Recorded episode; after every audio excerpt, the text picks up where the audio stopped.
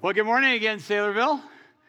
If you brought a copy of Scripture with you, you can find the Gospel of Matthew and the eighth and ninth chapters. Matthew chapter 8, as we continue in our series on the life of Christ and looking at Jesus, the miracle man. All right? So, today's January 30th, 2022. On January 30th, 1980, a lot of you weren't even here. I was 21 years old. I was even a couple of years from being saved. And you think you think this country uh, is in a funk now? You should have been around 1980. It was bad. The height of the Cold War was on between the Soviet Union and the United States with nuclear armaments and buildup. Uh, just a few months earlier, uh, the government in Iran was, was, was transformed and became radically Islamic. They sacked our embassy. They took captive 52 of our Americans as hostages and held them and symbolically held our country hostage for 444 days. All that was going on. And then there was a recession. Oh, well, we've had lots of recessions. Oh, yeah? When's the last time you bought a house at 16.5%? Our first home. But there was a wonderful distraction, just as there is now the Winter Olympics. I mean, seriously. I mean, we look forward to that. But uh, remember, with the Cold War upon us, uh, and I'm not even a big hockey fan. Any hockey fans here? Okay, like three. We're not in Canada. But you didn't have to be. The Soviet Union, the Red Army, had arguably the greatest hockey team in the history of hockey. They were absolutely awesome in the truest sense of the word. Now, they were supposed to be amateurs, but they weren't amateurs. They were so good, their hockey team was so good, that a year earlier in 1979, they came over to the United States and didn't play against the New York Rangers or the Chicago Blackhawks. They played against the NHL All Stars, of which 20 of them would become future Hall of Famers and annihilated us. That's how good this team was. But this was the Olympics, and everybody loves the Olympics. Well, I got news for you. In those days, the NHL, the professionals didn't play in the Olympics. These Russians, these amazing Russians, played against, uh, against a bunch of snot nosed 18 to 22 year olds who, many of which would never make the NHL. So it was the Russians versus the Americans. But we were winning. We were winning our games. We got into the medal round. We're playing against the Russians who had just in an exhibition game a few days earlier killed us. And everybody expected the same. That young punk American team pulled off, no argument, the greatest sports upset in the history of all sports by beating the mighty Russians. How great was it? Al Michaels, the younger, much younger commentator in those days, yelled out an epic line which has lasted a generation. So here's the situation. We in the last period had taken the lead. We're ahead four to three, and the seconds are ticking off. The crowd isn't just going berserk, it is absolutely delirious. And here's what took place at the very end. There, the puck is still loose. 11 seconds. You've got 10 seconds. The countdown going on right now. Morrow up to Schultz. Five seconds left in the game. Do you believe in miracles? Yes! Unbelievable.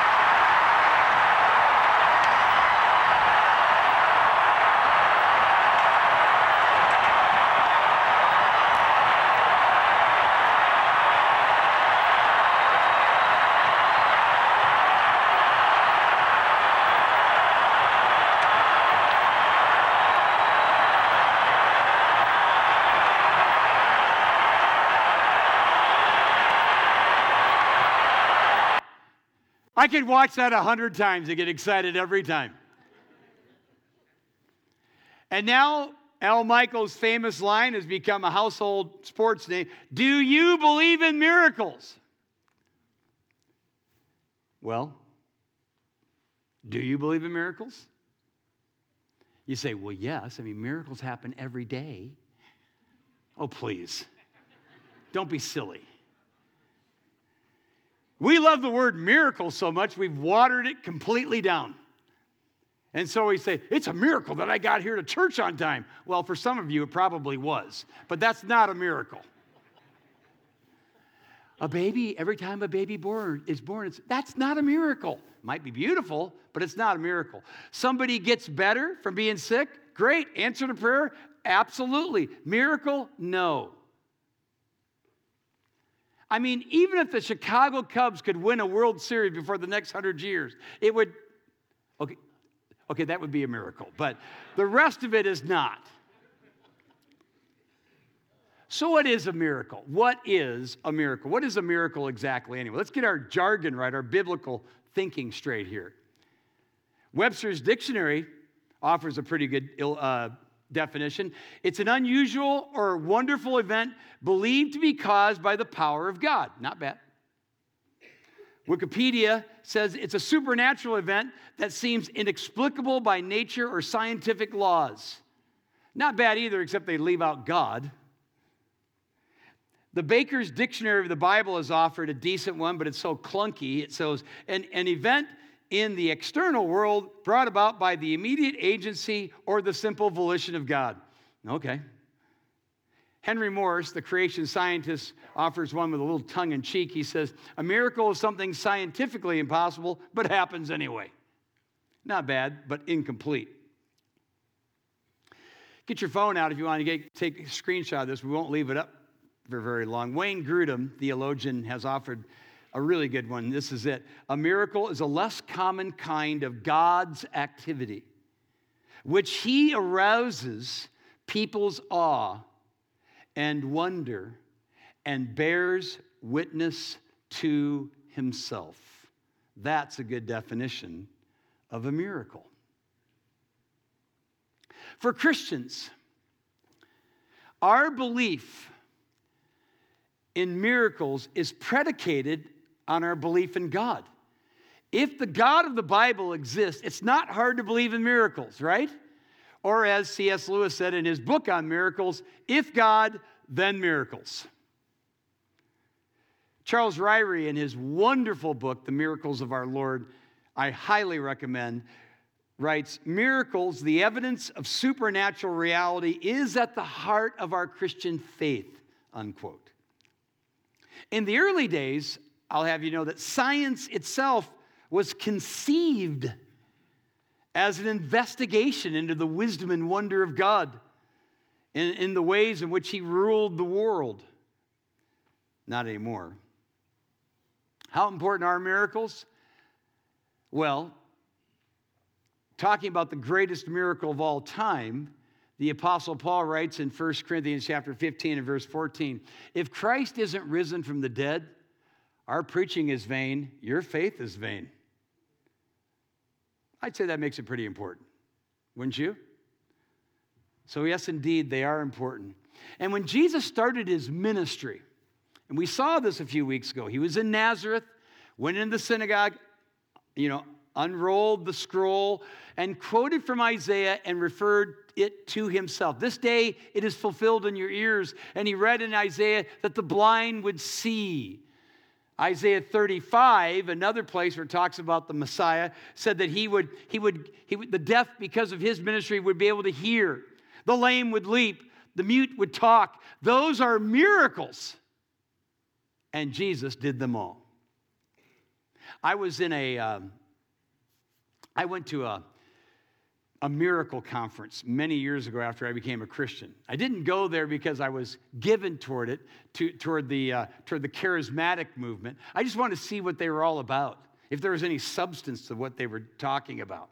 And it, there were thousands of people at this event, and the, and the speaker, the one they all came to see, whipped them into a frenzy. They get a lot of mantras, a lot of mantras, and, and I never saw anything actually happen in front of me. We went back home and didn't, we just seemed all kind of strange to us. But the very next day in the paper, there was a woman from Gilbertville, Iowa, that said to a reporter that she had been healed, that she was blind, but now she could see. Now, would you say that's a miracle? If, yeah, I mean, on, on the surface. So the man who discipled me actually called, found out who she was, called her, and said, I just read in the paper here that you were blind, but now you can see. Is that true? She said, Yes, I was blind. Now I can see. He said, Please tell me about it. She said, Well, I had cataracts. Okay. She goes, And before I went to see this great speaker, I could only see shadows. But today, I see shadows clearer than I've ever seen shadows before. I have, word, I have, I have news for you. That's not a miracle.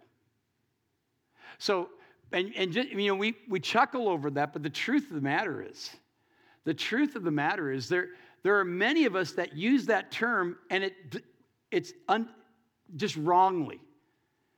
I want, I want to talk to you briefly about the nature of the miracles of the Lord Jesus, the nature of Jesus' miracles, okay?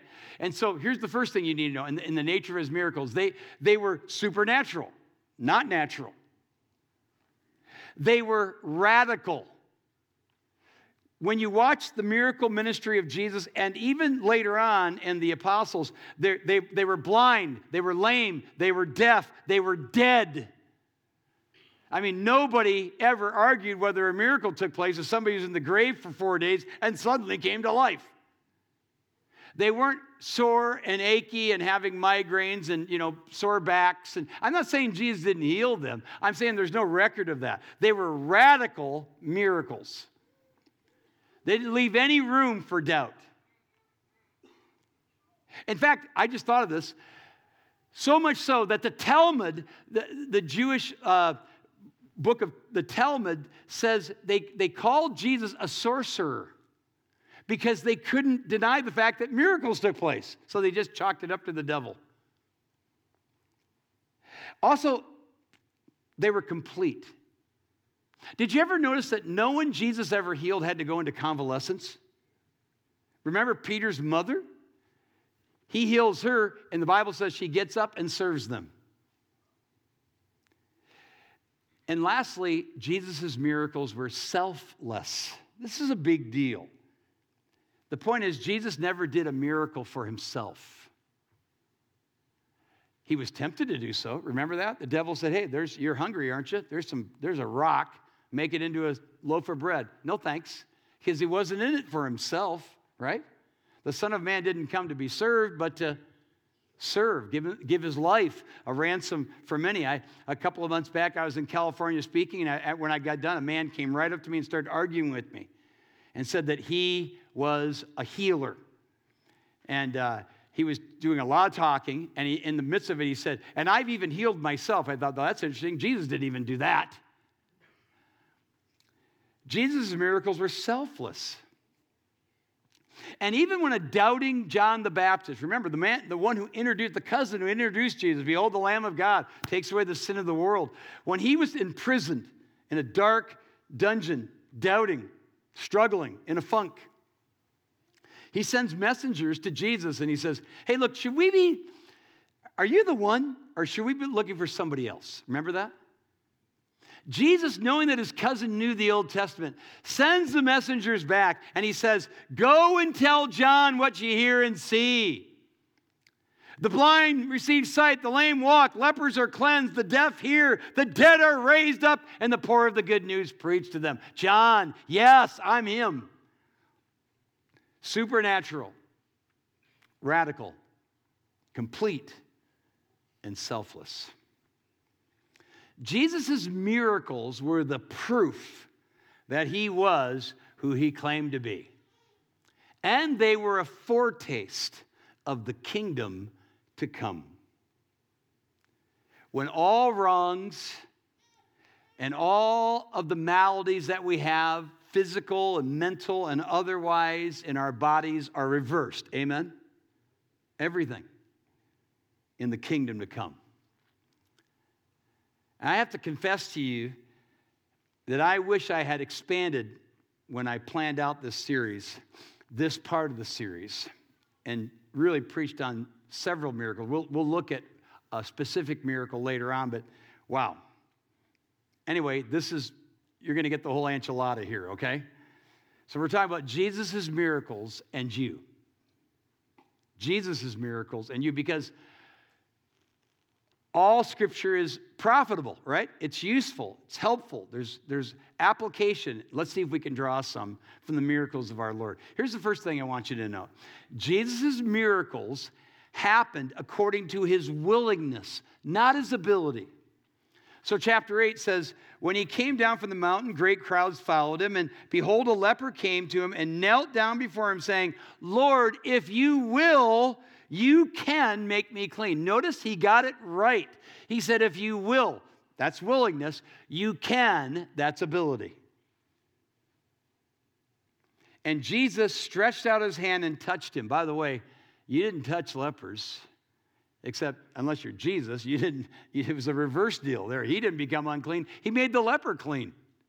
But it also shows you the compassion of our Lord. He didn't just cleanse people, he did it out of love, didn't he? And he stretches out his hand, he touches the leper and says, I can, I can. Is that what he says? What did he say? He said, I'm willing. The issue was never about his ability, it was always about his will. And the leper got it right. Listen, even if your struggle will take a miracle to be freed from, your relief, your healing, whatever your cry to God is, hear this clearly. It's not predicated on Jesus' ability. He is able. Nothing is impossible with God. And my God is able to do exceedingly abundantly above all we ask or think. It is not predicated on his ability, it is predicated on his willingness. That is the question. Is he willing? And that's where we have to submit, right? Nearly a year ago, at Easter time, we had our Good Friday. Pastor Jason get, did this walkthrough. Remember that? This, this interactive time where we w- went through the passion of Jesus right to his death and several places. And right over here in the corner was, the, was Gethsemane. And if you were with us, you'll recall there were cups, stacks of cups, and and uh, we reenacted, we went through that where Jesus is in the garden. He says to his father, Father, if it's possible, let this cup pass from me. Nevertheless, not my will, but what? Your will be done. And the challenge in that moment was to take one of those cups and write on it something that you had to die to, something you had to submit to God to. And in the moment, I was, I was, uh, I was really struggling. I was struggling over somebody very near and dear to my heart, and uh, the situation was had really emotionally wrecked me. And uh, so I took one of those cups and I, I wrote that situation on there. And, and very reverently and very genuinely, with all of my heart, I offered it to God. And I, it was a very moving moment for me. And about three hours later, I was laying in bed and thinking about that situation. Not earlier tonight, but the situation that was killing me was tearing my heart out. And I was, I just, it was one of those, I was in bed, I couldn't turn my brain off. Have you ever been there? I just couldn't turn it off. And I was tossing over this thing and I was crying a little bit and I was praying and it's like God just spoke to me and said, Do you remember what you just did a couple hours ago here? And it's like the Lord said, Give this to me. Give this to me. In, in an act of the will, I did. God, I do give this to you. And He gave me peace. And let me just say this to you if there's something or someone that you're begging God to change and it hasn't happened, if God is not willing, dear follower of Jesus, know this if he's not willing to make that change, to heal that person, to change that relationship, whatever it may be, if he's not willing to do it, it's not because he's not able, but if, if he's not willing to do it, this is no evidence of his lack of love or care for you. Jesus doesn't have to prove his love and care for you anymore. He did it on the cross, and that should be enough. Daniel's friends got it right when they were told, You're going to go into that fiery furnace, and they said, We don't care. Our God is able. We just don't know if He's willing. Our God's able to deliver us. But if not, we're not going to bow down to you or your idol, King. So, Jesus' miracles happened according to his willingness, not his ability. Secondly, Jesus' miracles sometimes happened according to one's faith. You can't get around this. In Matthew chapter 8, in verses 5 through 13 is, this, is the famous story of the centurion. Remember, this is, one of the, this is one of the two times Jesus ever marveled. Here comes the centurion. He's got a servant who's dying. Jesus says, I'll come to your house. He says, No, you don't need to do that. I, I'm a man under authority. I tell people to go and do this, and they do it. And I mean, just like you. And Jesus absolutely is marveling over this. Hey, I haven't seen this kind of faith anywhere. And then he actually kind of rebukes the Jews that are around him. But he says at the very end in verse 13, he says, And, and to the centurion, Jesus said, Go, let it be done for you, watch this, as you have believed. And it was in that moment that his servant was healed. As you have believed. There's no getting around it. This man's faith was the avenue to the miracle. And there's no idiotic name it and claim it garbage that the health, wealth, and prosperity cults tell you. And if you're if you have any association with those kind of churches, get out. They're ruining the faith of people. But on the other hand, don't let's not water this down. Later on in chapter 9, verse 22, he says, Your faith has made you well. And a couple of verses later, according to your faith, so let it be. Done to you. I mean, there's no question but that times the miracles Jesus did happened in accordance with someone's faith. I'll never forget hearing a, an outstanding communicator years ago preaching, and I was in the audience. And he told the story. He, he had a small group of people. He was evangelistic and he was working with these new Christians. And, and uh, he was a seasoned believer. And, and he had a, like a 13 year old girl who had just come to Christ who was in this group of people. And they were coming together for study. And just as the study began, word came to them that one of the daughters of somebody in the group had like 106 or 7 temperature, like an extraordinarily high temperature. And they were afraid she was going to go into shock. And they were really concerned. And they asked the group to pray for the healing of their daughter. So the preacher, the mature preacher, thought, let's, let's pray. And he asked the new, brand new Christian to pray. And here's how the 13 year old prayed Oh, God, please take her fever away. If you don't do it, God, I'm going to quit believing in you. That's not good theology. And you can imagine how stunned everybody was in that room. It wasn't good theology, but it was lots of faith. And they, according to him, in that moment, the, the fever went down. Now, this isn't, I hesitate to say, I don't want you to think, oh, hold God over a barrel. No, don't do that. Not smart. You know what this means to me? You know what this says to me? It's what I've said at the beginning of this year God, give me this faith. I want this kind of faith. Not a faith that doubts you or believes weird things about you, but believes in you and your ability. I know it's in accordance with your will, but may God increase our faith because there are times God won't do anything without it. Thirdly, Jesus' miracles happen to increase the faith of his followers. This takes us to chapter 8, verses 23 through 27. You remember, this is the famous story. He's in the boat. Uh, you know, a storm comes, waves are crashing over. Jesus is sleeping. Oh, save us. Don't you care? He gets up, rebukes the storm. The sea turns to glass. Remember that? And they're just like, and Jesus says, Oh, you of what? Little faith. Not a compliment, by the way. Jesus did miracles to increase the faith of his followers. Just in the last few weeks, there are two separate individuals came to me and I pray, they asked me to pray. They were some fairly serious physical issues going on in their lives. And I prayed fervently for them. And in both cases, they were fine within a day. It's amazing. Was that a miracle? No. Was it an answer to prayer? Yes, it was an answer to prayer. Did it increase my faith? Yes. I want more of this kind of faith, God. Even our several building campaigns we've had over the last nearly quarter of a century, there have been some amazing things that have taken place. You've just made a bunch of promises. God has raised up all of the facilities around here without borrowing a penny. These aren't miracles, but they're faith builders, are they not? As we're transformed from the inside out. Fourth,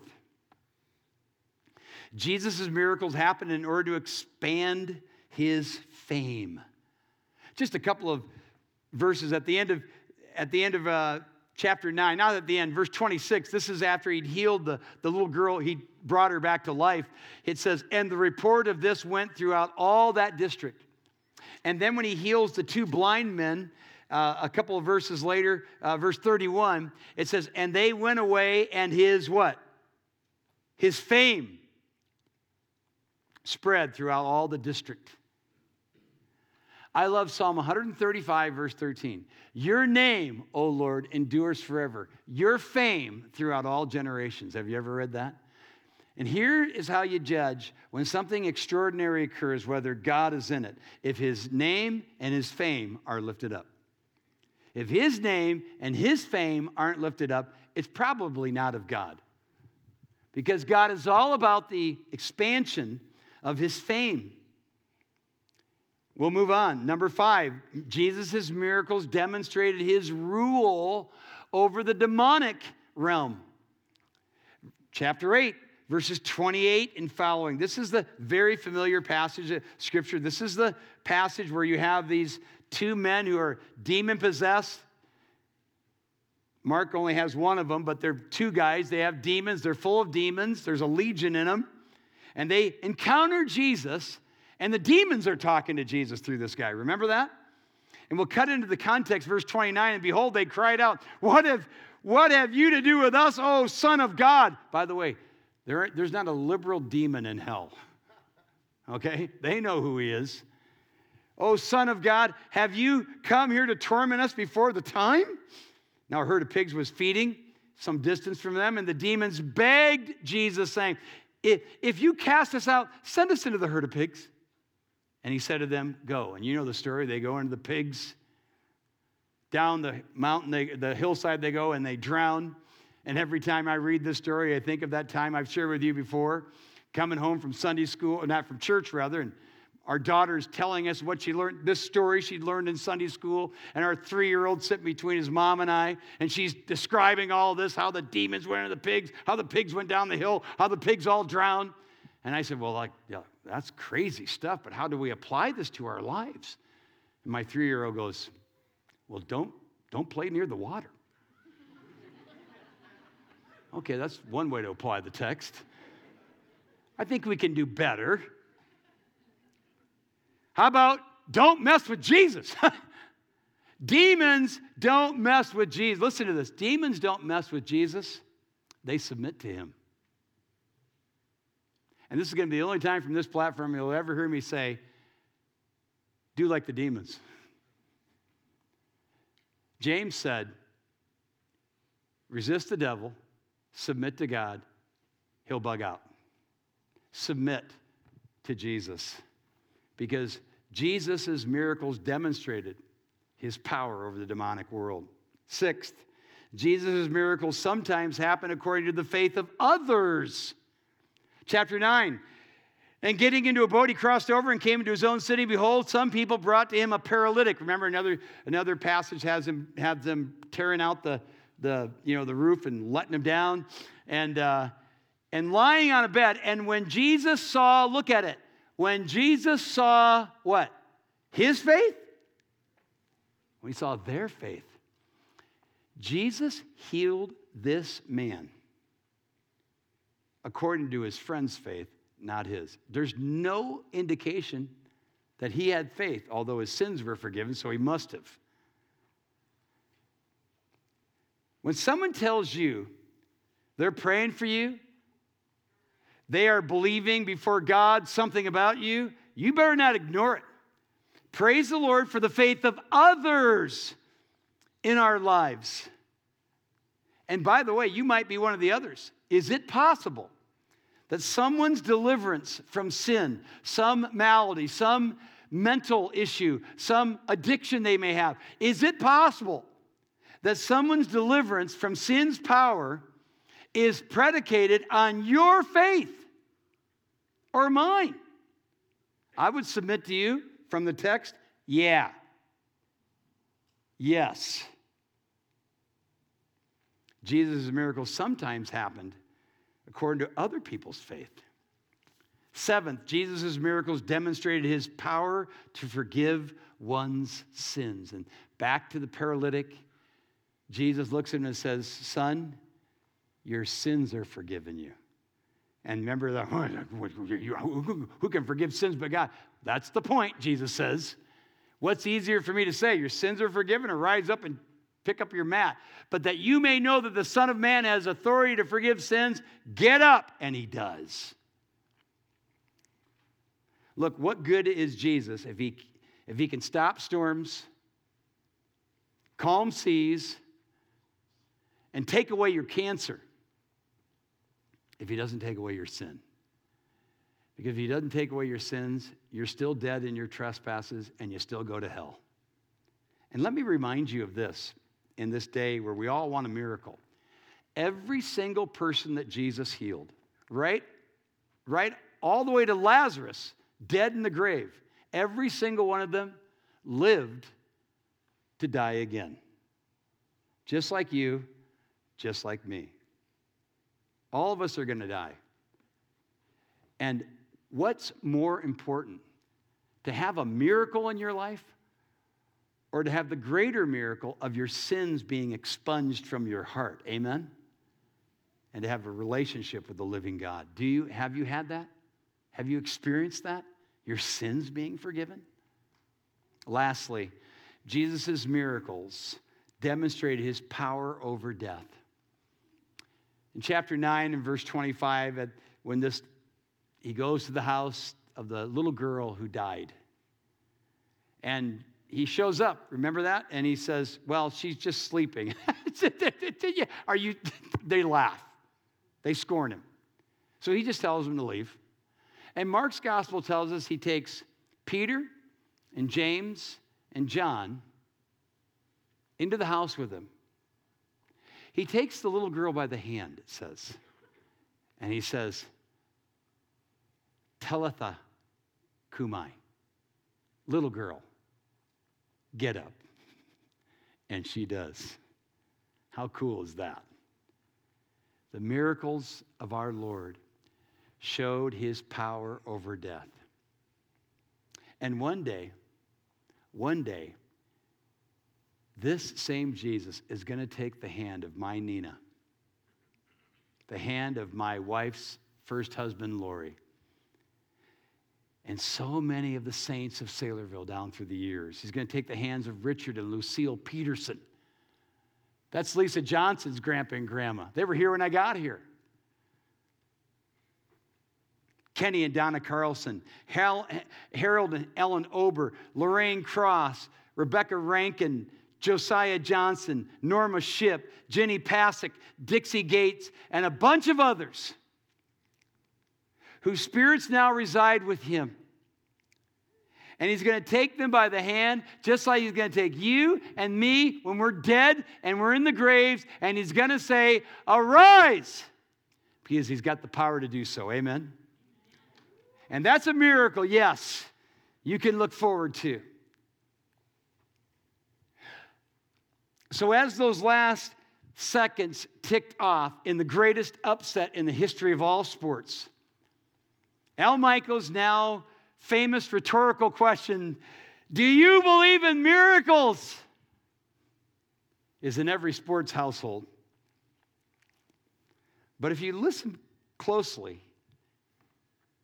he actually said one more word. So, five seconds left in the game. Do you believe in miracles? Yes!